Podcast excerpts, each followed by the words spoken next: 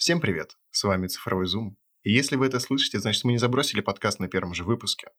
И сегодня мы сделаем второй выпуск, который будет еще лучше. С нами сегодня в виртуальной студии, помимо меня, находится Оля Драгунова. Всем привет. И прямиком из Кишинева по чудесной связи сети интернет Макс. Привет. Сегодня мы будем разговаривать про обработку, и, пожалуй, мы можем начать. Да-да-да-да-да. Здесь должна играть музыка.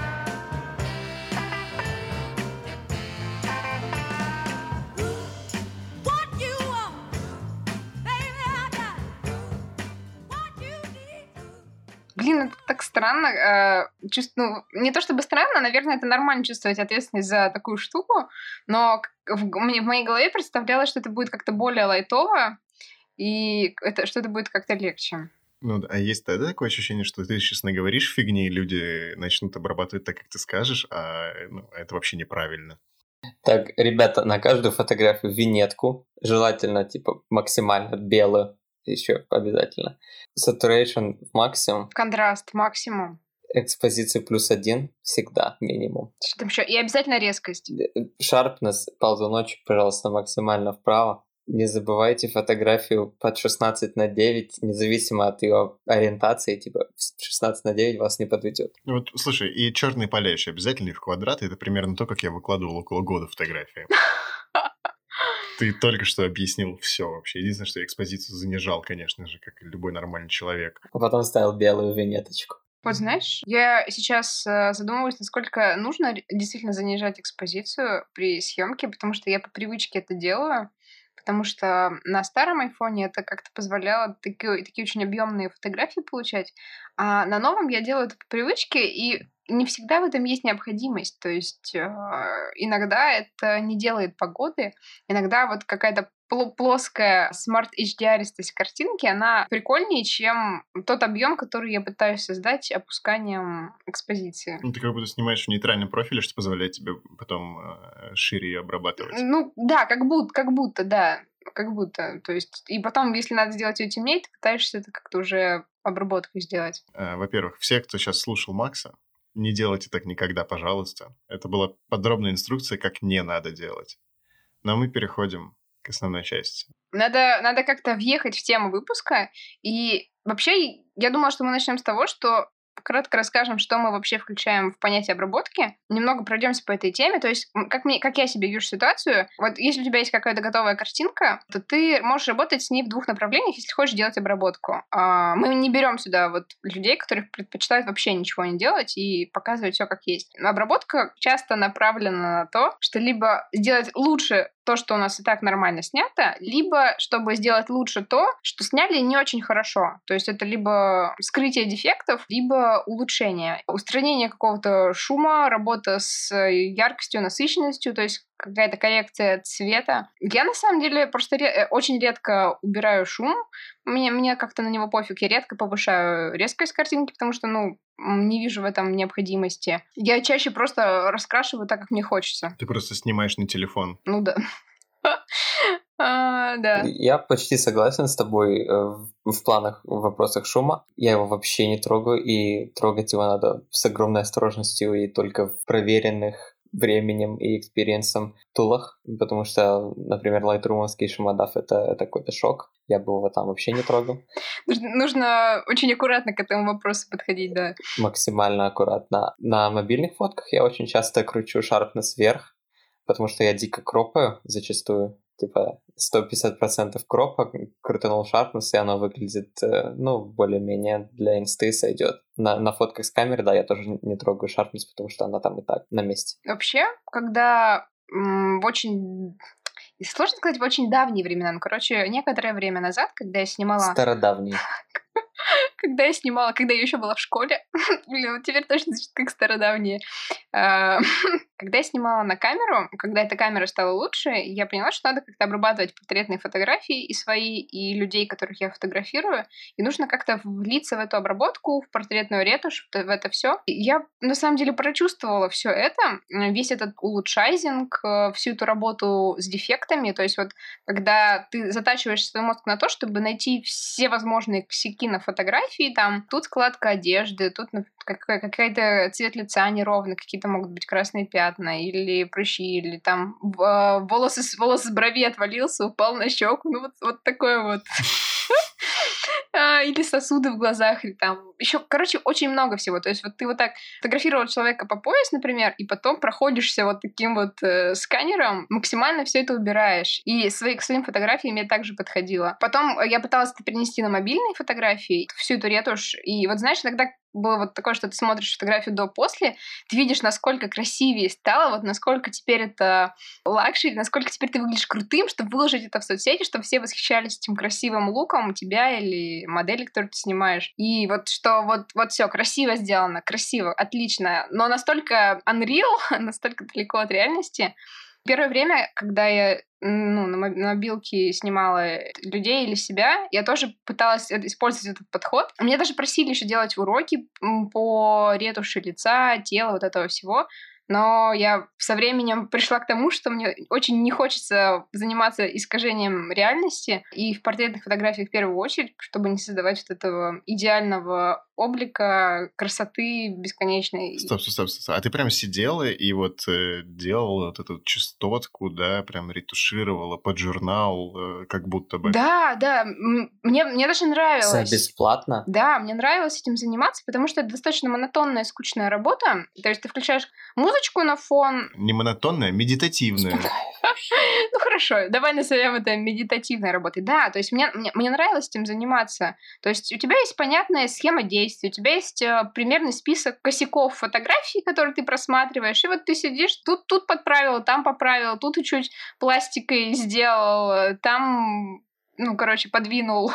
И вот, тут как бы кожу подретушировал. И все, у тебя очень красивое изображение. Оно достаточно далеко от реальности, ну, потому что люди так не выглядят обычно. Но к, к этой мысли нужно прийти со временем, когда ты уже начинаешь работать над принятием себя, мира и других людей, как бы избавляешься от этой культуры глянцевой красоты и вот этого всего, что мусором нагромождается снаружи. Мне нравится, как ты начала с мобильной обработочки и пришла к культуре глянцевой красоты.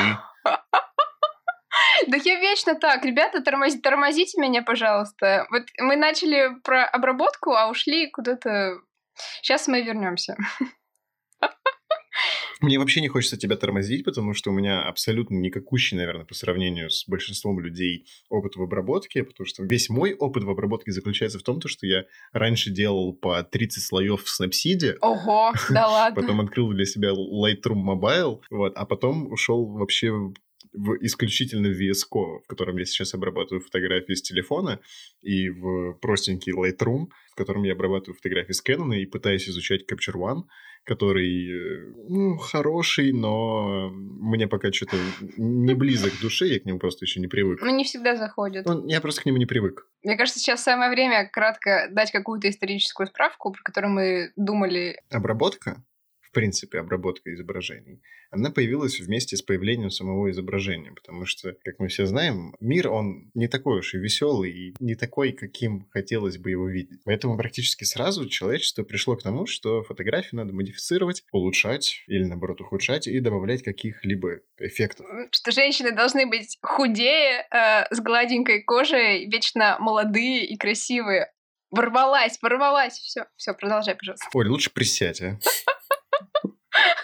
Так вот, пленочные, я бы сказал, в аналоговые времена, конечно же, обработка заключалась в чисто химическом процессе, в первую очередь, с помощью которого можно было сделать фотографию более или менее контрастной или более или менее светлой, более или менее даже резкой. И, возможно, когда-нибудь мы об этом расскажем, если вдруг кто-то из нас все-таки купит пленочную камеру и начнет на нее снимать. А, опять же, э, во времена, когда уже появилась цветная пленка, ты мог для каких-то определенных сюжетов выбирать себе определенную пленку, чтобы получать э, цвет, который ты задумал. Очевидно, что для портретов подходили одни пленки лучше, чем те, которые подходили больше для пейзажей э, и были наверняка какие-нибудь универсальные. А потом пришла цифра, кстати, мне кажется, вот здесь должно быть, когда появился Photoshop. 19 февраля 1990 года. В Советском Союзе застой, перестройка. Э, ладно, проехали. Это жестоко.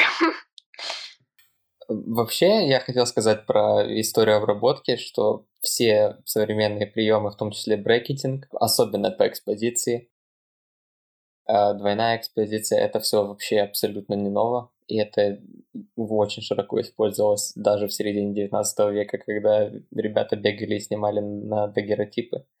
А, почти все пейзажи, которые уцелели с тех времен, это брекетинг, по экспозиции в частности. Давай немножко тогда для новичков поясним, что такое брекетинг, чтобы было точно э, понятно. Брекетинг — это снятие кадров с разной экспозицией э, для последующего их совмещения вместе и получения расширенного динамического диапазона. Это брекетинг по экспозиции в частности. Можно еще сделать брекетинг по фокусу, когда в частности мы снимаем макро, какая-то предметка для, я не знаю, ювелирных магазинов, и нам надо сфотографировать кольцо, чтобы оно было все в фокусе. И тогда мы снимаем 2, 3, 4, 5 кадров с, с разным фокусом, потом их очень аккуратно клеим. Но к чему я говорил? Уже в середине 19 века почти все пейзажи, которые сохранились, они сделаны с брекетингом по экспозиции. Это факт. Это все перекочевало в цифровую фотографию. Еще интересно, что на негативах рисовали буквально, прям рисовали карандашами, там, ручками и так далее, кисточками даже. И ногтем царапали еще, я знаю точно. И ногтем царапали. И вырезали ножницами. И иголкой выкалывали там какие-то детали для того, чтобы их там сгладить и так далее. Кстати, интересно, если вы посмотрите на фотографии советских вождей, в частности Сталина в поздние годы, его, его лицо будет очень мягким, очень гладким, как у ребенка. И вот это достигалось как раз с помощью царапания негатива и уничтожения деталей, по сути. То есть э, Сталина ретушировали? Конечно, да, очень сильно. Мне вообще непонятно было, то есть э, я еще не понимала, это фотки так плохо сохранились или, или это специально сделана какая-то вот обработка грубая, ну, относительно грубая, сейчас она так смотрится. Я хотел сказать то, что у Сталина как будто на некоторых фотографиях, ну или на большинстве, у него как будто лицо пересвечено, и оно очень э, белое, ровное. Это вот, оказывается, с чем связано. Мне было интересно узнать, что еще на заре эпохи фотографии люди пользовались тем, что объединяли несколько фотографий в одну, то есть занимались э, каким-то коллажированием, что меняли гол, ну, могли прифотошопить, там, грубо говоря, голову одного человека к телу другого. Какие-то сложные композиции делали путем множественного коллажа, то есть накладывали потом а, фигуры с одной фотографии на другую. То есть, в принципе-то, делали все то же самое, что мы делаем сейчас. Небо на фотографии добавляли, потому что было проблематично снять э, сразу фотографию пейзажа с облаками красивыми за счет того, что из-за выдержки она получалась таким довольно как бы белым, без облаков. То есть мне реально было интересно узнать. Можно сказать, что в то время выдержки технически не могли быть меньше нескольких секунд. Угу. И что, короче, тоже делали какие-то манипуляции или абсурдные фотографии или какие-то коллажи. И так как у людей не было интернета, они могли посмотреть на эту фотографию, и, ну, они же не знали, ну, про то, что есть какие-то манипуляции с изображением, было проще манипулировать общественным мнением и выдавать какие-то события за правду. Это касалось и политических каких-то манипуляций, когда с фотографией с вождями кого-то убирали, и каких-то таких а, абсурдных а открыток с, с огромными а, якобы... Короче, я просто нашла примеры в статье, и мне это очень... Мне показалось смешным то, что кто-то э, запарился сделать открытки э, в виде фотографий с огромными овощами, чтобы сделать вид, будто там какой-то плодородный край. Но это же так странно и абсурдно звучит сейчас. Сложно себе это представить, что сейчас бы это сработало. Слушай, сам э, Луи Дагер, по-моему, его звали Луи, он первые, сколько там, 6 или 10 лет, когда полностью как бы освоил технологию фотографии, он выдавал фотографии за свои картины, потому что он был так себе художником, и он фотографировал людей и говорил как бы всем, что это картина. Офигенное было поле для манипуляции. Просто, ну, действительно, очень круто. Ты освоил какую-то новую штуку и ехал на ней. И, или фотографии с призраками. Да, Офигенно вот это моя ведь. любимая. Чувак просто снимал людей и потом делал двойную экспозицию и выдавал это за, за фотографии призраков. Это же, ну, типа, гениально просто. Это офигенно. Это, на этом, я считаю, там кто-то сделал на этом карьеру, и это очень круто. Я реально восхищаюсь этими людьми. В общем, если вы вдруг окажетесь в начале 19 века... Даже в конце... В середине. В середине. Все, что вам нужно, Это серебряная пластина. Ладно, неважно. Ищите Ньепса, ищите Дагера и говорите им, что вы знаете все их секреты, шантажируйте. и делайте на этом карьеры. И проси, просите проценты, да. Вступайте в долю. И я напоминаю, ртуть. Ртуть помогает закрепиться фотографии. Ну, кстати, учитывая то, сколько правительство Франции заплатило Дагеру за то, чтобы он не патентовал свою технологию, там с процентов можно жить очень хорошо. Так там они же ему предложили просто пенсию пожизненную и что-то его детям, по-моему. А они разве не дали ему какой-то грант? Типа очень много денег? Нет, Нет? Они, они дали ему пожизненную пенсию и его детям. И все. И в, в, сейчас скажу, 16 августа 1839 года э, совместно Министерство науки и Министерство изобразительных искусств Франции опубликовало в, не знаю, научном журнале, газете статью о дагеротипии. Это было знаменательное событие, когда мир узнал про фотографию. То есть это, это день рождения фотографии считается. И именно поэтому в прошлом году был юбилей Короче, интересно то, что все то, что мы сейчас делаем, это примерно то, что люди делали раньше, просто теперь это стало делать удобнее и намного проще. С одной стороны, а, в этом есть, я вижу такие стороны, как, как фотографам, нам стало намного проще заниматься любыми манипуляциями с нашими изображениями. В то же время людям, которые заинтересованы в каких-то фотоманипуляциях э, с, с, со своими корыстными целями, им стало сложнее это делать, потому что, во-первых, есть понимание, как проверить фотографию на фейковость, и, во-вторых, как бы фотограф обычно не единственный фотограф на каком-то там, например, политическом мероприятии, их там целый штат, и сложно либо как-то контролировать цензуру это, либо фальсифицировать какие-то вещи сложнее сейчас, мне так кажется. Ребята, а вот тут мы э, вставим в описание подкаста статью Вастрика о том, как определить фейковость фотографии. Э, даже если это какой-то сжатый, пережатый JPEG э, с, с, не знаю, с десятых рук, все равно можно это сделать, мы прикрепим. Ну и как бы не стоит забывать фотографию самолетика в лестнице, который Никон дал, там приз какой-то большой. Перейдем к самой интересненькой части. Ну, действительно, ну, нет, про историю тоже было интересно, но... Нет, это самое клевое вообще-то было. Это... В то же время, но более практически для меня интересно сейчас. Познавательно. Ре- реально познавательно. Я узнала сейчас э, несколько новых вещей.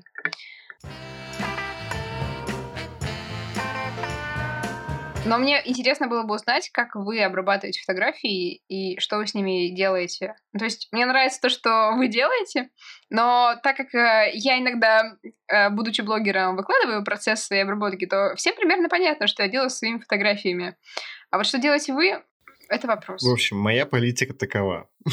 Я снимаю камжепеги на Canon и ничего не делаю с ним. Ты своровал мою фразу? Так вот. Я цитировал. Обработка фотографий. Как я раньше упоминал, э, времена 30 слоев Snapseed прошли, как, в принципе, времена Snapseed. Нужно это признать. Ну, сейчас, я, я думаю, меня сейчас все поймут в качестве мобильной обработки, да? Сначала ты начинаешь со Snapseed, ты там учишься основам обработки на смартфоне, потому что это такой комбайн, в котором есть вообще все. Ты можешь там и перспективу поправить, и какие-то объекты убрать, да, точечной коррекции, и выборочной коррекции, какие-то области, то есть да, небольшая масочка по цвету появляется у тебя, и это комбайн, в котором есть все. Это, по сути, даже не Lightroom, это аналог фотошопа, только вот такой прям в миниатюре, в миниатюре. Он, он безумно ограниченный, и он очень... Dodge Burn есть. Там даже Dodge Burn есть, причем, да. Кстати, Dodge Burn больше вообще, по-моему, нигде нет, да? Даже типа в Lightroom в мобильном нет. По-моему, нет. По-моему, нет, в Lightroom есть, он просто платный, разве нет? В общем, это единственное приложение, которое бесплатное, которое позволяет вам работать с масками, работать с кистью, работать со слоями, э, именно с корректирующими, да, слоями, получается, это так называлось бы в фотошопе. Просто я фотошопом не владею, поэтому мне э, трудно это ассоциировать. Ну, в русском, кажется, это называлось так, но мне сложно Ну, Adjustment Layer. А, ну тогда да. Ну да, вот это, это по-русски это корректирующий слой звучит. Ну, по крайней мере, в переводе. После этого, конечно, ты понимаешь, что, что блин, ты берешь типа Snapseed и Lightroom Mobile, крутишь одни и те же крутилки, и в Lightroom получается прям супер цвет, а в э, Snapseed он прям, ну, вообще ни о чем. И ты такой, хорошо, если я цвет буду делать в Lightroom, где мне делать все остальное? Мне нужно куча приложений теперь, чтобы заменить этот комбайн. Ты начинаешь с КРВТ для перспективы, с Крювит, извиняюсь. В общем, Потом ты скачиваешь еще что-нибудь там, Photoshop Fix, или как там, э, да, по-моему, Photoshop Fix назывался, чтобы вырезать что-нибудь.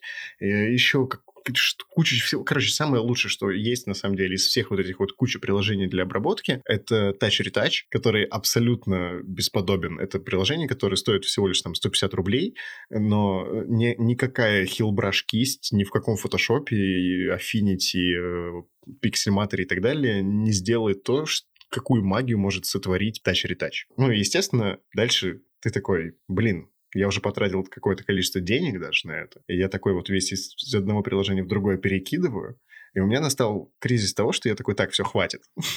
хватит. Я, я, я такой, надо миним, ну, минимизировать обработку, то есть сделать ее как можно меньше. Я, я не знаю, ну, возможно, мне лень, возможно, я хотел увеличить скорость э, или а, вникнуть во что-то одно, и почему-то я выбрал VSCO как э, такой комбайн, который э, не совсем комбайн, в который я регулярно ну, оформил подписку VSCO X, которая стала, конечно же, чуть получше, потому что нормальные там пресетики. Не надо. Дехансер, конечно, хорош, и VSCO норм. Для Инстаграма сойдет, как говорится. HSL добавились там, да, все дела. Кривых как не было, так и нет. Тигай ползночки. В общем, мобильная вся обработка моя сводится к тому, что я накидываю один из э, там, пяти-шести своих же пресетов, и если что, э, чуть-чуть подкрашиваю, там, подкручиваю что-то там кисточкой в том же Snapseed или э, масочкой, э, или же ретуширую что-то в тач-ретаче, и все. И поэтому мобильная обработка свелась к, ну, реально реально к работе с пресетами просто. И ну, допиливанием их напильником, конечно же, но максимально упростила задачу и увеличила скорость. Полностью согласен с Женей. С камерами же вопрос чуть проще и одновременно чуть сложнее. Так как я снимаю не так давно, э, и я, в принципе, открыл для себя Lightroom примерно, не знаю, года полтора назад, и, в Lightroom очень просто заходить после Snapseed, кстати, потому что крутилки плюс-минус одни и те же. А, единственное, что кривые, вот кривые я так и не познал, но активно пытаюсь это делать, вроде даже получается. Сейчас э, в Lightroom не то, что можно много что делать. Фотошопом я не владею, потому что он очень сложный. Извините, я, я тупой. Если вы слушали подкаст до этого и думали, то, что я классно обрабатываю фотографии, извините все на самом деле намного проще. Если вам нравится моя обработка, как знаете, я ее получил максимально простым способом, потому что я посмотрел пару видосов э, с э, лекций уроков Игоря Сахарова, и мне безумно понравилась мысль о том, что нужно делать всю обработку, как бы весь Photoshop до снимка. Он работает в студии, и то есть у него, я не знаю, если он снимает человека, у него идеальный визажист, идеальный свет, идеально настроена камера так, чтобы последующие обработки ну, не требовалось или практически не требовалось. И я такой, блин, вот это круто. То есть надо научиться снимать так, чтобы тебе не нужно было обрабатывать. Или если обрабатывать, то как бы минимально. Именно поэтому я сейчас пришел к тому, что я на Canon снимаю в JPEG в настроенном профиле с, э, ну, как бы с моими настройками, с которыми потом мне настолько просто работать, что мне нужно немножко как бы проработать контраст и экспозицию, и все. Возможно, убрать, да, там, красные пятна на лицах людей, если они есть. Вот. Э, я купил Fujifilm, и тут для меня открылось вообще бесподобное широченное поле для деятельности, потому что существуют э, пленочные профили и вот этот вот знаменитый божественный JPEG э, у Fujifilm. Я выставлял несколько фотографий с моей небольшой прогулки, которую я делал на севере города, где ты чувствуешь советское уныние и выбрал для этого пленочный пресет Velvio, пленочный, э, имитацию пленки Velvia, которая достаточно ядерная, суперконтрастная и насыщенная, которая подходит под вот этот вот а, советский стиль. И там я фотографии я, я пытался их обработать, но можно сказать то, что они там, ну, это оригинальные JPEG выставлены, что позволяет не думать об обработке. И точно так же, когда мы вот недавно были в студии на встрече мобильного чатика, напоминаю, в Питере, в Москве, в Киеве, приходим на встречи, знакомимся, делимся опытом, все дела, пишите. Каждые 3-4 недели в Питере мы собираемся. Здравствуйте. А, мы были в студии, и если с цветными фотографиями еще были какие-то вопросы, и там можно что-то проработать, но это мои кривые руки, и я практически третий раз снимал на новую камеру, то с черно-белыми фотографиями ну, я ничего не делал, вообще ничего. И это бесподобно. Ты приходишь домой, и просто скидываешь фотографии людям или сразу же их выставляешь куда-то, минуя обработку, это, я не знаю, это доставляет мне больше удовольствия. А ты, кстати, их куда-то выкладывал, чтобы можно было прикрепить ссылку и показать? Потому что фотографии действительно, они получились сразу красивыми, мягенькими и такими вот. Ну, только черно-белые. черно-белые, ну, да. да, да, черно-белые, я Но единственное, что надо для этого надо уметь э, попадать, во-первых, уметь попадать в экспозицию, если ты снимаешь на большую камеру, э, и сразу же кадрироваться, то есть чтобы тебе... Я сторонник того, что даже кадрироваться не надо, вот даже как бы кропать фотографию на посте, это, это лучше. Конечно же, я это делаю для Инстаграма, когда снял на телефон, или это можно сделать прямо в самой соцсети, но я на телефон, когда я снимаю, я стараюсь сразу исправить огрехи э, перспективные и огрехи кадрирования, и скадрировать фотографию сразу так, чтобы мне не, ну, потом не пришлось ее обрезать. Для этого можно, ну, можно включить сетку, но все мы знаем, что правило третей не нужно. Максим, а как у тебя? Ну, я придерживаюсь той же методологии, что и Женя, на самом деле. Сократить количество обработки максимально, но тут есть два подхода. Подход номер один — это когда кадр либо хорош, либо нет, и я его просто выкидываю, если он не хороший, его надо там крутить часами в фотошопе, чем я заниматься не хочу. А подход номер два, когда я вижу, как это должно быть после обработки, и я могу там посидеть, поклеить панорамку, позамазывать какие-то черные полосы на этой панораме из артефактов и так далее. Но Второй случай проявляется намного-намного реже. На мобилке я вообще обрабатываю максимально э, быстро, потому что у меня вообще никого нет желания залипать там VS Code, Snapseed и что-то слишком перекручивать. Это максимум накинуть какой-то профиль, э, и если какие-то проблемы с перспективой, я закидываю это в Snapseed, и э, автоперспектива это все правлю, потому что она работает э, достаточно хорошо для э, мобильного редактора. И я иногда даже не кропаю эти фотографии с автоперспективой, потому что они нормально выглядят по краям. Настолько это, ну, satisfactory, как сказать, satisfactory, удовлетворяющий, удовлетворительный результат. А на камере я стараюсь тоже придерживаться этого простого подхода. Кстати, согласен с Женей, я довольно редко кропаю фотографии, только когда я прям вижу идею на стадии съемки. А так, стандартные 3 к 2 меня вполне устраивают. Я тоже иногда подкручиваю в Lightroom, подкручиваю в Photoshop, но это не какая-то капитальная коррекция. Это может быть какой-то HSL, потому что я стараюсь экспонироваться правильно уже на стадии съемки. Это вообще, ну, самая важная вещь, правильно сэкспонироваться. Ну, она и, наверное, самая сложная, и от нее больше всего зависит впоследствии. Да, конечно. Правильно проэкспонировать фотографию – это большая часть успеха фотографа. Значит, коррекция цвета Э, максимально простая. Это какой-нибудь HSL плюс э, микроконтраст. И этими инструментами уже можно накрутить очень много. А потом в дело вступают кривые, именно можно накрутить еще больше. А если есть вопросы по экспозиции, то это тоже решается кривыми в самом начале обработки фотографий. Я, я запуталась, ты сейчас про мобильную или про большую? Или про большую, принципе... про большую. А, угу мобильную я не обрабатывал на компьютере, я слишком ленивый для этого. Кстати, Оля, ты часто смотришь свои мобильные фотографии на большом экране? Не очень часто. То есть э, какие-то интересные, ну, или там важные, важные фотографии, я их открываю, пересматриваю но чаще нет, чем да.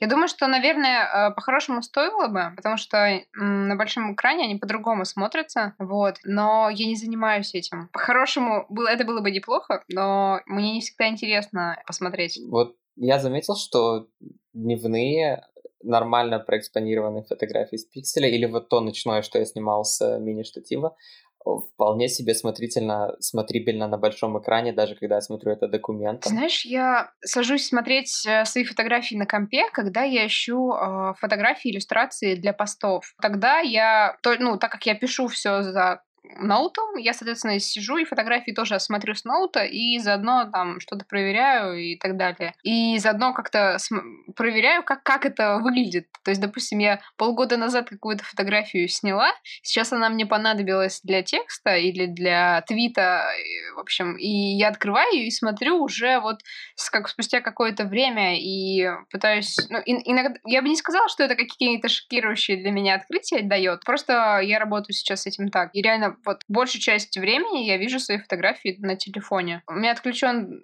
Трутон, но, в общем, понятно, что все равно я привыкла вот к айфону луку фотографий, и под него же я и обрабатываю. А, из-за того, что я очень сильно люблю контрастить фоточки, на многих других телефонах бывают сложности с тем, чтобы на это смотреть, они могут выглядеть слишком темными, или слишком насыщенными, или слишком контрастными. То есть я, в принципе, это понимаю, но я ничего... Ну, я как бы никак это не корректирую, а я просто ориентируюсь на свои нравки и ненравки, и that's all. То есть по приборам ты не смотришь, да? Что? Ну, по приборам. Типа Нет. гистограмма. А что значит? А, нет, я не смотрю. условно. Вообще, это, наверное, А, стоило. Видишь, я в каких-то вопросах такой нуб, и мне нужно на самом деле разбираться в них. Ска- Скорее всего, было бы неплохо в них разбираться. Ж- Женя, ты смотришь на гистограмму при съемке? А, Я смотрю, да, иногда смотрю, когда просматриваю уже фотографии, то есть ты сделал пару кадров и посмотрел их в просмотрщике на камере. Естественно, на телефоне я не занимаюсь этим. Э, На телефоне достаточно сложно открыть где-то Инстаграм. Ой, Это сейчас топовая оговорка вообще. открываю Инстаграму. Слушай, ее при съемке даже через э, халит можно включить. Очень аккуратненько. Я не пользуюсь сторонними камерами, кроме прокама, и там я не знаю, как оно включается, и на прокам выходят у меня ужасно смазанные фотографии, потому что я на него, естественно, снимаю, когда темно, потому что у меня старый телефон, и он не может в ночные режимы снимать в темноте, и я недоволен. Я в любом случае недоволен своими темными фотографиями на смартфон. А, Макс, тебе обратный вопрос. Смотришь ли ты свои фотографии, сделанные на большую камеру, которые ты обрабатываешь на компе, на телефоне во время обработки, как бы, типа, как оно выглядит? Вр- во время обработки нет, потому что я как-то верю своему дисплею, который вполне себе откалиброван больше, чем телефону, и особенно экрану пикселя, который зеленит ужасно. Поэтому, да, я их смотрю только постфактум, и все. В общем, тоже общий вектор изменения того, как я обрабатываю фотографии, он схож с вашим. То есть это упрощение и это отказ от лишнего. То есть в какой-то период я очень много тестировала разные редакторы, смотрела их, делала то, делала все. Просто со временем много лишнего из этого отвалилось, и я просто поняла, что если я продолжу перфекционистски загоняться, максимально чистить там фотографии, выверять их по выравниванию, по перспективе, то на все те фотографии, которые я хочу обработать, я потрачу очень много времени и получу не так уж много кайфа. Ну, то есть мне нравится сидеть в телефоне сутками и обрабатывать фотографии, но все-таки хочется, чтобы это было и быстрее, и приятнее, и веселее. Поэтому многие вещи отвалились. Я как-то писала пост на канале про то, как я обрабатываю фотографии. В принципе, я продолжаю придерживаться этой же схемы. Просто она э, стала для меня быстрее работать и как бы стала для меня привычной, когда сначала я занимаюсь выравниванием, именно выравниванием. Кадрирование я обычно делаю в конце, потому что иногда это два, два варианта кадрирования. То есть я просто сначала выравниваю, чаще всего в Snapseed, если там нужно постараться выровнять. Если там достаточно лайтовое выравнивание, нужно просто ее наклонить вперед или назад, то для этого это можно сделать и в Visco. То есть э, Snapseed, Visco, по сути, и Touch и Touch это осталось таких три, три кита, которые из года в год к ним можно возвращаться и пользоваться ими. После выравнивания я обычно смотрю, не нужно ли мне работать с выборочной коррекцией Snapseed, то есть там что-то осветлить, затемнить или какую-нибудь козявку замазать слишком насыщенную, там какую-нибудь яркую куртку на улице, которая не вписывается в цветовую схему города или что-нибудь такое. Такое редко бывает. Обычно ничего замазывать не приходится, но я не скипаю этот этап. Ну да, у нас ведь очень чистый город. Чисто монохромно серенький обычно, да. Сильно запариваться не приходится. Иногда после того, как я пройдусь выборочной коррекции, если это требуется, я еще смотрю, не нужно ли что-то заретушировать, там, замазать мусорки, провода, но чем дальше, тем меньше я этим занимаюсь вообще. То есть, э, если раньше идея того, что я обрабатываю фотографии, она сводилась к тому, чтобы сделать максимально удачной показанную реальность, то сейчас э, меня то ли жизнь стала больше устраивать, то ли отношение к реальности поменялось, то сейчас я как-то спокойнее отношусь ко всем несовершенствам, мусору в кадре, какому-то хламу, который может попасть, и мне не всегда хочется его убирать. Как-то я спокойнее стала к этому относиться. К ретуши лица это тоже относится. Я стала меньше фотошопить фейстюном и тач-ретачем свое лицо. Я вообще уже не помню, когда я это делала. Может быть, это просто камера снимает меня очень удачно, или я свет так подбираю, что я себе нравлюсь, и мне не нужно этим заниматься. В самом конце я обычно использую фильтры и делаю финальное кадрирование. Просто так, так сложилось, что мне очень нравятся темные и, или, и контрастные фотографии, и поэтому часто я перебарщиваю с обработкой или я не убавляю мощность фильтра, но мне это нравится. Возможно, просто мой вкус таков. Э, он не идеален. И я люблю вот...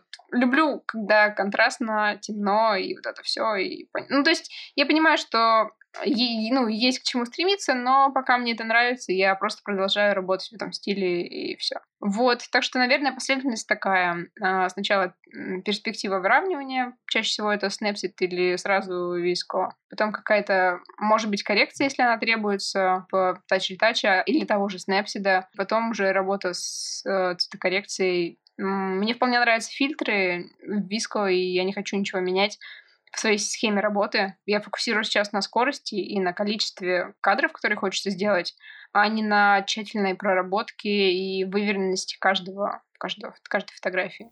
Потому что, да. Слушай, знаешь, что да. я заметил? Что иногда бывают такие кадры, ну, у меня э, бывают такие кадры, на которые ты вот, знаешь, типа, ты, ты их обработал на телефоне, и понимаешь, что, что ты дальше не можешь, то есть ты не можешь на телефоне сделать то, как ты видишь этот кадр обработанным. И ты такой, черт. Скидываешь его по airdropу на Mac и пытаешься его уже докрутить где-нибудь в Lightroom, э, потому что можно сделать нормальное выравнивание перспективы и, и там все-таки поглубже гораздо забраться в цвет. Ну, допиливаешь фотографию или изначально ее начинаешь обрабатывать уже сразу на компе. Ну, у меня вот такое есть. Mm, да, я понимаю. Я, э, у меня очень редко бывают такие фотографии, но они тоже бывают, действительно, когда я понимаю, что а, ни Snapseed, ни этот, как а, мой любимый, не поддерживаемый больше СКРВТ, когда они не, не справляются, да, и приходится э, кидать по airdrop фотографию, открывать ее в фотошопе, делать себе сетку, и, значит, э, на 20 минут пропадать, ну, не на 20, 15 минут пропадать вот с этим выравниванием туда-сюда, и прочими коррекциями. Да, такое бывает. Но и, или иногда вот все-таки, а, если я снимаю какой-то крупный, крупный портрет, иногда все же приходится открывать его на компе, потому что... Такая Чистоточка! Волшебная ленса требует бабок теперь, и я не хочу ее платить потому что они очень долго ехали на том, что давали бесплатно обрабатывать э, лица, а теперь они хотят денег за это, а смысла платить нет, если ты обрабатываешь одну фотографию в месяц. А Lens это что такое? Это при- приложение, которое делает э, автоматическую ретушь э, лица с сохранением текстуры кожи. То есть оно убирает красноту, прыщи, шрамы. То есть это типа авточастотка? Это авточастотка, и которая работает очень хорошо. Тогда вопрос, смотри, возможно ли что э, ползуночек текстуры, который появился в последней версии Lightroom, делает то же самое. У меня просто его нету, я не пробовал. В мобильной или в десктопной версии? В десктопной. Слушай, я не знаю, я не смотрела, но нужно проверить. А, потому что я не следила за обновлениями Lightroom, так как я им не пользовалась уже, ну, мне кажется, где-то год или полтора. Последний раз я открывала Lightroom, когда делала потоковую обработку одной из последней коммерческой съемки на Sony Alpha 7, которую я продала некоторое время назад. Вот, и тогда мне текстура не нужна была, потому что это были не, не, не людские, не человеческие фотографии. Они были дикие, бешеные. Я поняла, надо посмотреть. Стоп, а стоит вообще, да, как бы упомянуть, что, типа, Lightroom — это, типа, проявщик RAW э, файлов, и мы все используем его неправильно. Ну, типа, вообще все. То есть в нем надо как бы проявлять, а потом уже докручивать в других приложениях, как, например, э, типа Adobe Photoshop.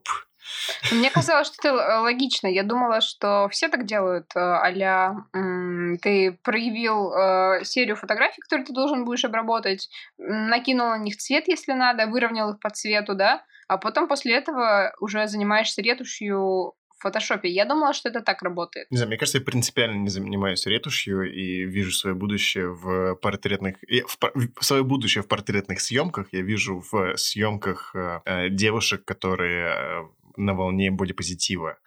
Э, их не надо ретушировать.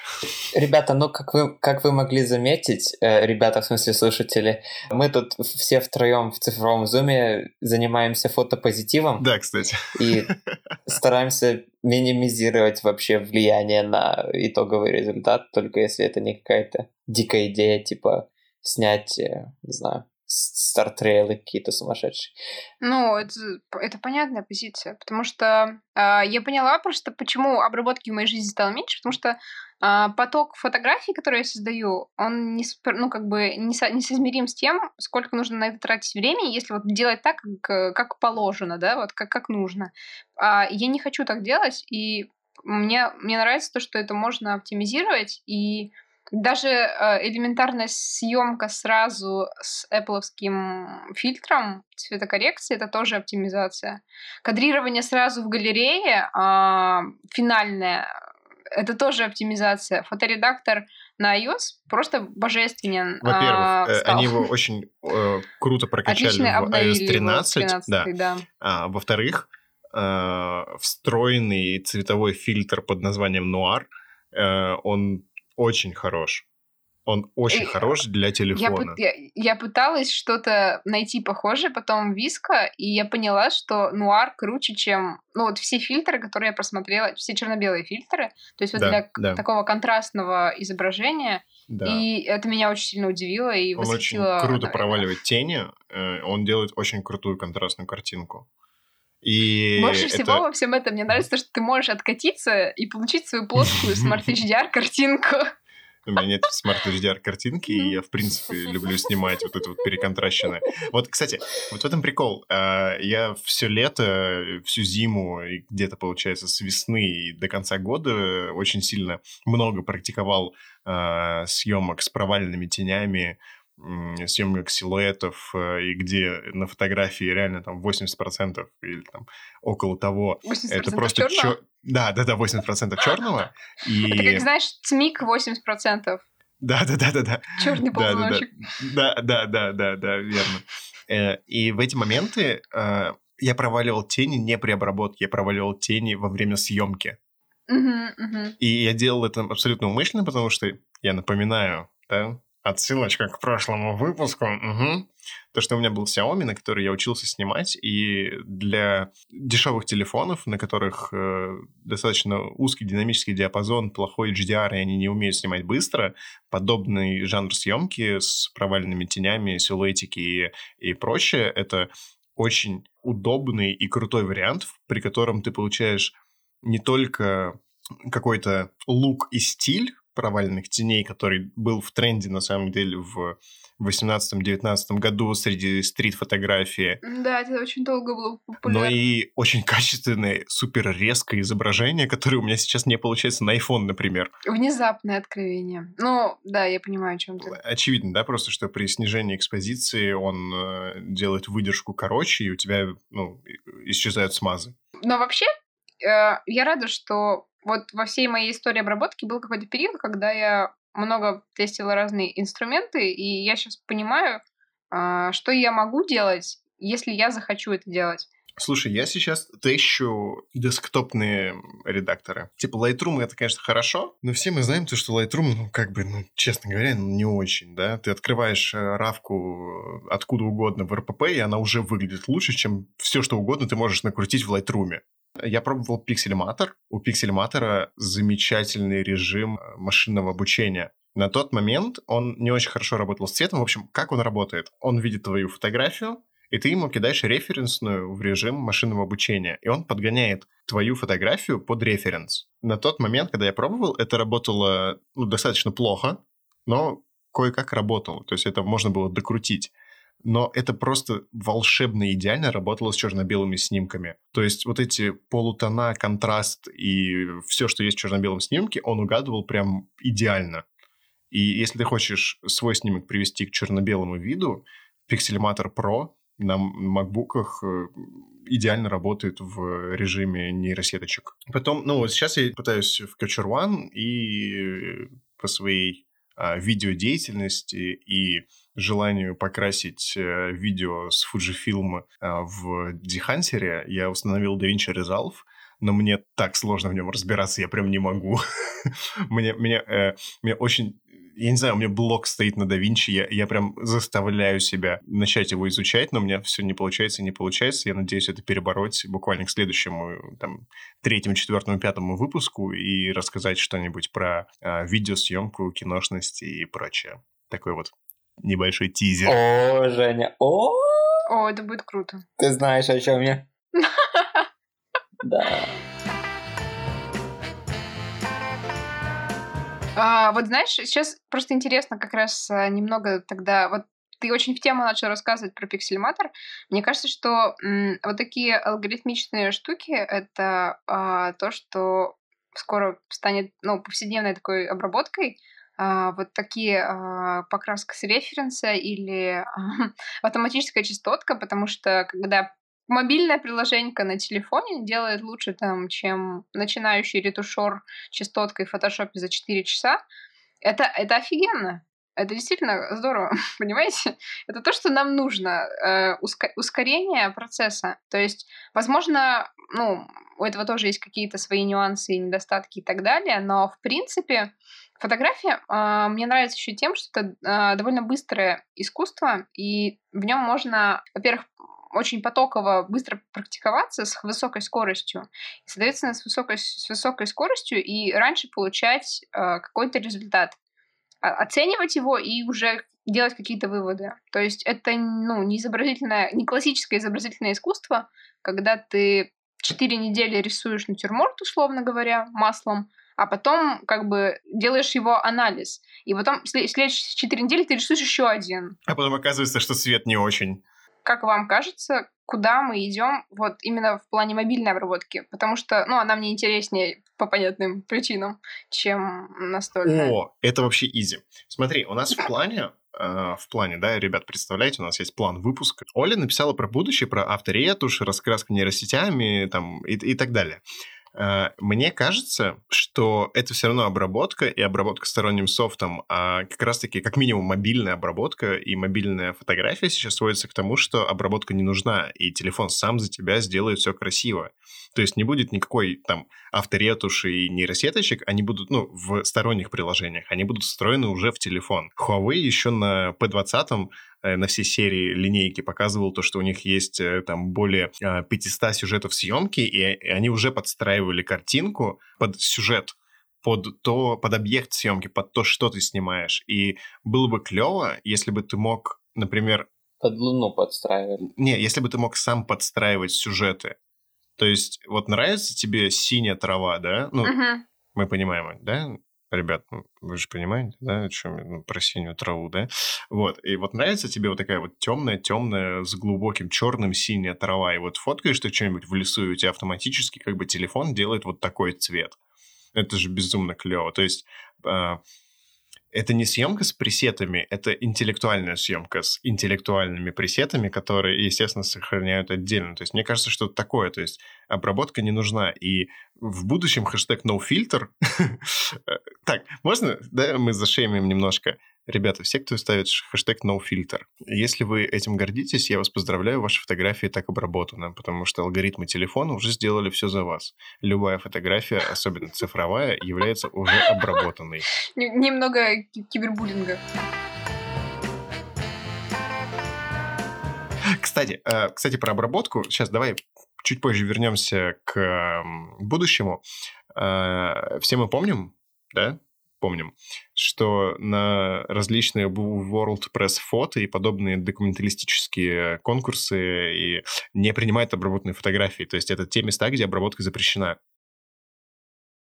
И если ты весь из себя такой документалист, no фильтр и прочее, э, все, что тебе остается, это действительно либо настраивать профиль в камере так, чтобы твой камерный JPEG не обработанный выглядел хорошо сразу, либо использовать пленочные камеры, ну, вернее, использовать пленку, на которых цвет хороший как бы изначально, ну, из коробки.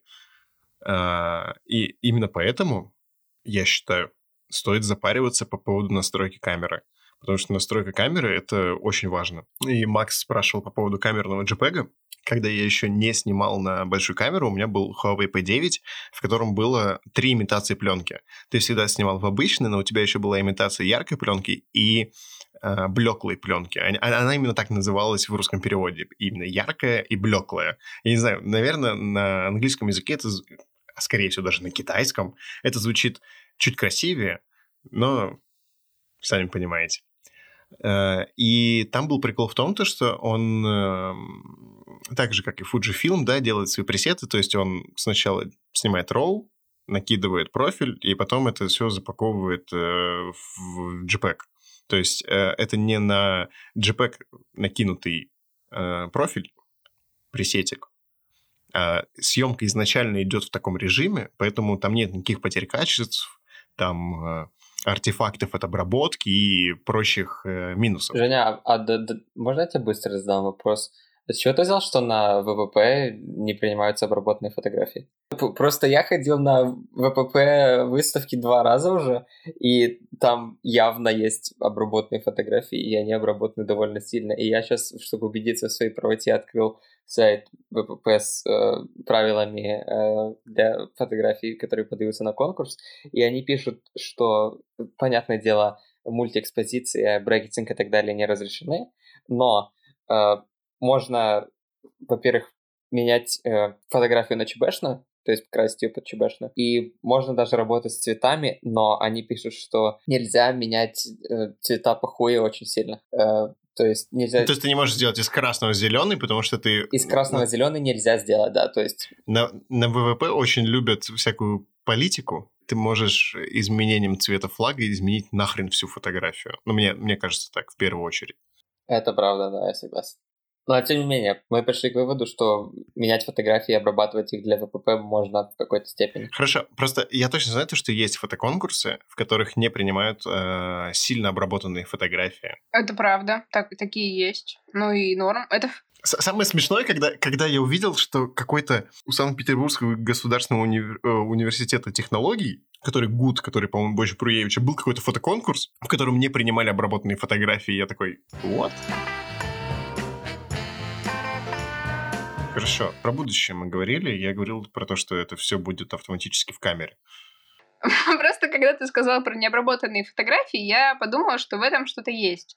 А, судя по тому, как чем больше появляется инструментов какой-то обработки или изменения э, реальности, или создания полностью цифровой реальности и в фильмах, и в каких-то арт-произведениях, даже в печатном виде, в электронном, в любом виде, тем э, какую-то особенную ценность в противовес всей этой digital истории приобретает аналог, аналоговость э, и какие-то ручные вещи, и то, что э, существует такое, какое оно есть. Поэтому мне кажется, что, э, во-первых, тренд на пленку понятен, потому что нужно, нужно, ну, нужен какой-то противовес. И понятен э, в цифровой фотографии направление, понятно, что оно существует, что оно важно, направление, когда уже сейчас люди снимают максимально приближенно к реальности, потому что как я себе это вижу вот в своем каком-то мире, кругу, там, где я фоловлю и смотрю картинки, а, Э, да, в моем уютном пузырике-болоте, так как я живу в Петербурге, э, оно стоит на болотах. Короче, э, кажется, что в какой-то момент стало очень много обработанных фотографий и действительно очень сильно обработанных. То есть, когда я начала писать про обработку, было много вопросов там, а как из, ну вот из, из, из таких вопросов блогерских, из разряда, как прифотошопить кружку на стол или как там небо добавить на фотографию. Ну, то есть э, это про изменение реальности. А сейчас э, все как-то очень сильно присытились этим, и мне, мне кажется, что большую ценность набирает отображение реальности такой, какой оно есть. То есть либо, либо это я изменилась, и как бы я взрослею, и мой, мой взгляд на фотографию и на обработку меняется, либо действительно м- вот в, в сфере и вокруг, вокруг с людьми, с которыми я общаюсь, есть это направление на отображение реальности такой, какая она есть, с какими-то минимальными изменениями. А, отказ от этой глянцевости и переход к правде и констатации правды, ну, какой, какой-то субъективной, но тем не менее. Вот, поэтому мне нравится, что... Да, давай. А, мне, мне нравится, что будущее фотографии тебе видится именно таким вот, э, как бы, что обработки не будет, что это все будет э, объединено с, со съемкой. Мне кажется, это близко к сути, к сути фотографии. Вот если говорить про нас троих, то мне кажется, что Оля со своими фотографиями жизнеописания и портретиками уйдет в сторону Энни Лейбовиц, а мы с Женей со своим стритом скатимся в пучину штуцы. Да, это интересно. Но вот я, кстати, сейчас так немножко подумала, еще больше подумала про обработку, и а, на самом-то деле фотография для меня началась с обработки. Я не интересовалась фотографией в самом начале, я интересовалась тем, как, что я могу делать с картинками, как я могу их модифицировать под свои хотелки. А, и только потом я начала фотографировать. Что самое важное в обработке? Вот я написала этот пункт, и вот сейчас мне сложно на него ответить, а, потому что мне кажется, что важность определяется субъективно. То есть вот для меня важно, чтобы а, по моим ощущениям, по моему вкусу, чтобы это было красиво. У меня свои, свои как бы понимания о красоте, и просто я пытаюсь подогнать под этот вид то, что, то, что я снимаю, и все. Так, э, это хороший вопрос о том, что важно в обработке. И мой ответ, наверное, будет максимально клишейным, потому что э, на самом деле самое важное это передача идеи автора. И вообще не важно, если фотография теряет в техническом плане или в композиционном плане. Вообще это, это не имеет значения, если идея автора передается. Это самое главное и на это должен ставиться акцент всегда. Просто идея автора передается. А, для меня это не совсем понятная штука, потому что вот есть ты со своим видением и с тем, что ты заложил в эту фотографию, с тем, какое настроение, например, ты заложил. И есть э, зритель со своим опытом и со своим взглядом, который при каком-то случайном взгляде может видеть либо то, что ты сложил, либо абсолютно противоположное этому. Ну, и это, это круто, мне кажется. А, я бы измеряла вот это как... То есть, если... Короче, если он что-то увидит, если ему будет не все равно, то это уже успех. Ну, ну да, типа абсолютно верно. Как, как и все современное искусство, каждый видит что-то, исходя из своего бэкграунда, культурного, социального и так далее. Не, Макс имел в виду, мне кажется, что, типа, сделать акцент, именно что акцентирование, там, я не знаю, внимания зрителя на чем-то, это самое важное в обработке. Не знаю, для меня самое важное в обработке это, чтобы ты смотрел на фотографию и не понимал, обработана она или нет. Ну, то есть, не, не то, что именно не понимал, а как бы, чтобы ее не было видно, чтобы она не бросалась в глаза, что так, э, чтобы она не была вычурной какой-то такой, излишней. Это, эм, это мне кажется, принцип обработки у документалистов и репортажников. Здравствуйте. Похоже, я репортажник. Для Оли самое важное, чтобы Оле нравилось. That's all. Я сейчас хочу просто посмотреть на свои фотографии. Э, мало ли у меня есть какая-нибудь такая, типа, штука, которая прям бьет в глаза, что, типа, я обработана, я обработана. Вот так Так, а, открываем Инстаграм Жени и устраиваем так. критику. Для раз... разные люди ставят во главу угла э, разные параметры.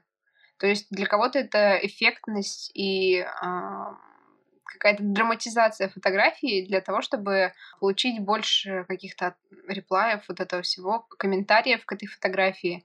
То есть, э, если ты снимаешь драматичный сюжет и кидаешь на него драматичную обработку, понятно, что это, скорее всего, будет понятнее и вызовет как бы как большие волны на воде, нежели диссонанс э, сюжета и обработки. Мне кажется, что мы заканчиваем на такой спокойной, всепрощающей ноте, а, в таком э, дружественном настроении. Никаких срачей, никаких ливаров, а просто э, единение, синхронизация. Самое главное, не пережаривайте фотографии, не делайте слишком вычурную обработку и не фотографируйте цветочки. Цветочки-то за что? Но если очень хочется, то можно. Э. Да. Так, теперь э, Под конец, если вы послушали более часа вот этого, вы уже герой, я считаю. И э, пришло время назвать победителей интерактива, который мы объявили в посте, э, который был анонсом этого подкаста. Э, там мы просили людей э, распознать и понять, что означают иероглифы на обложке. И это были э, мы хотим отметить, в частности, трех людей. Это Андрей Анашкин, который вместо работы занимался расшифровкой китайских иероглифов. Андрей Шатаут. Э, Егор, который делал с ним это параллельно. Э, Епско, наверное, это так читается. Э, тоже шатаут. Егор из мобила чатика, привет. Да, Егор сделал это первым. Да. И мы даже времени. не успели заметить, потому что он нас не тегнул.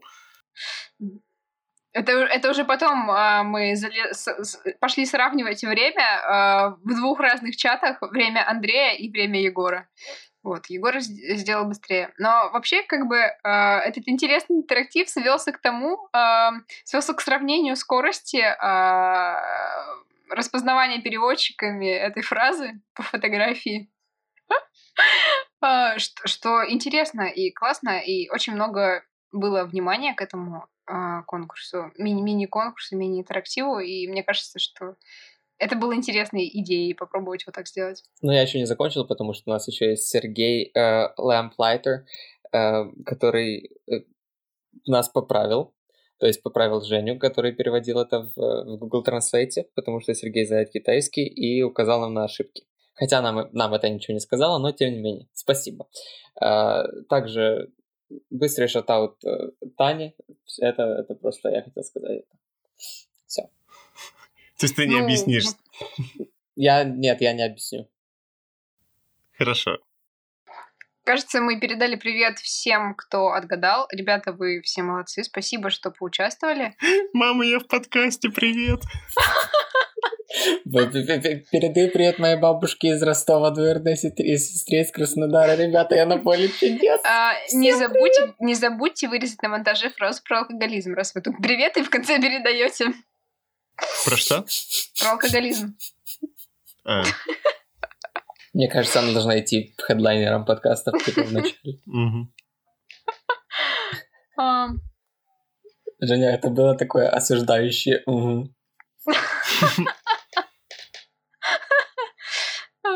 все оттенки осуждающих тонов. Что, нам надо подытожить как-то а, основной выпуск? Подытаживай. Ой-ой-ой. Че я сразу... Ну, я начинал, и ты меня заставил это сделать. Такая, типа, мне понравилось, как Женя начинал. Типа, давай. Ну что, ребята, пришло время заканчивать этот замечательный выпуск.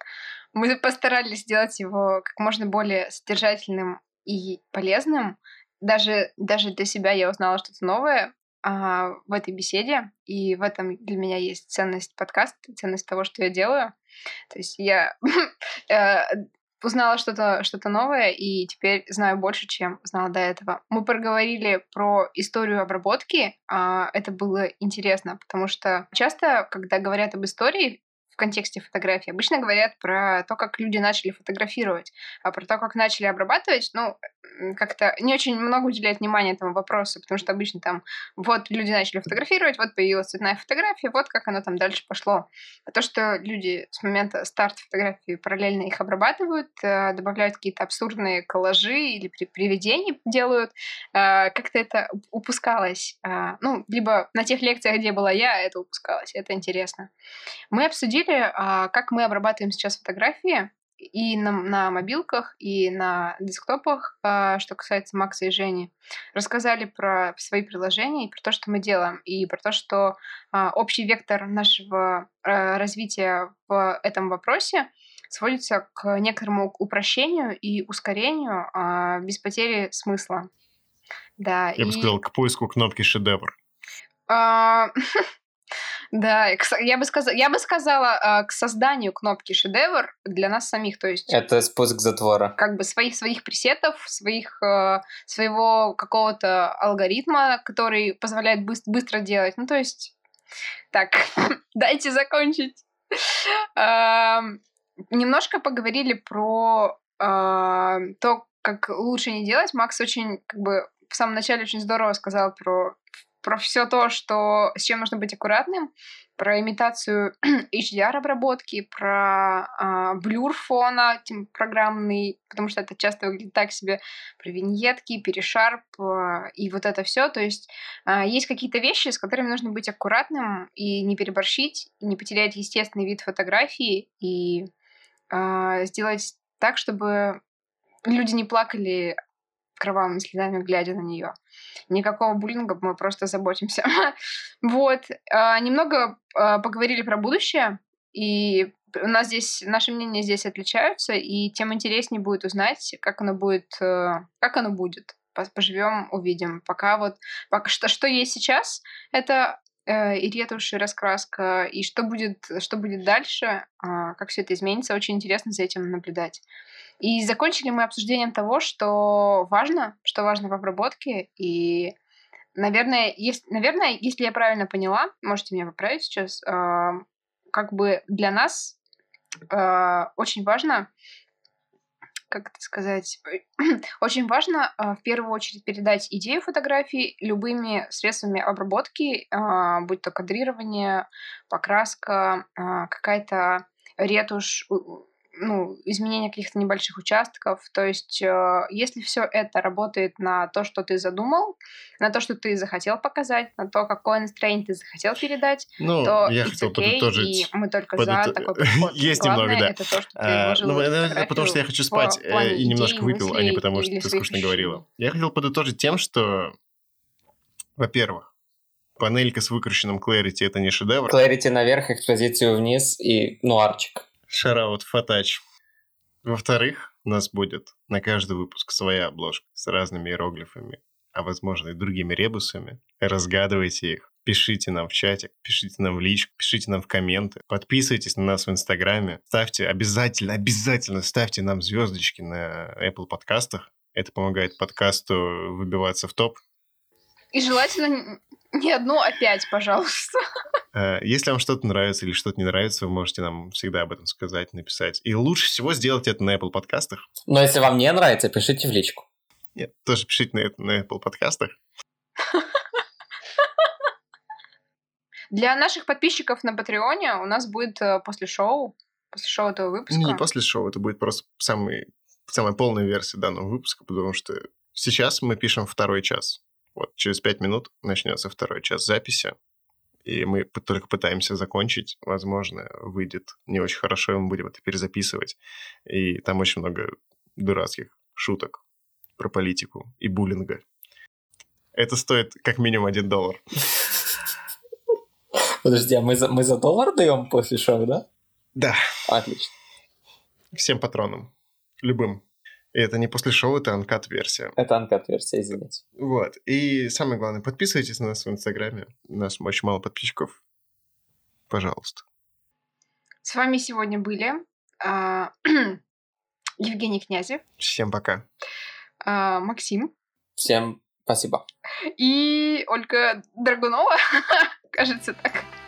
И как всегда, прикрой диафрагму, чтобы лучше видеть.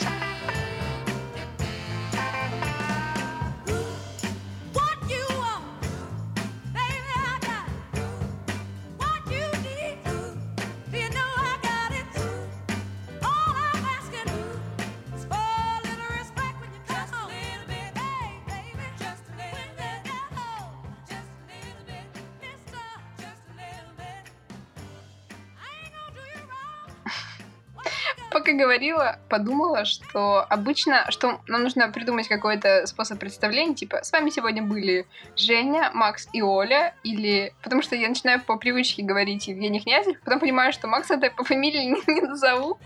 И такая, хм, ок, неловко. Да, с вами сегодня были Оля, Макс и Женя. Бодрые Оля, Макс и Женя. Подожди, подожди, а, а, а, а может мы скажем бодрый Оля, Макс и Женя это будет ребусом? Типа. В смысле, отгадай, в какое время мы бодрые или какой это ребус? Нет, нет, а, а, а отгадать, что это сам деле. Это очень сложно. Ну, окей, пусть будет. Э, короче, в описании второго выпуска... Давай я скажу. Все, я, я понял, я понял, как это сделать. Давай. Давай. Макс, я, я сделаю. Давай. С вами были бодрые Оля, Макс и Женя. Спокойной ночи. И пока.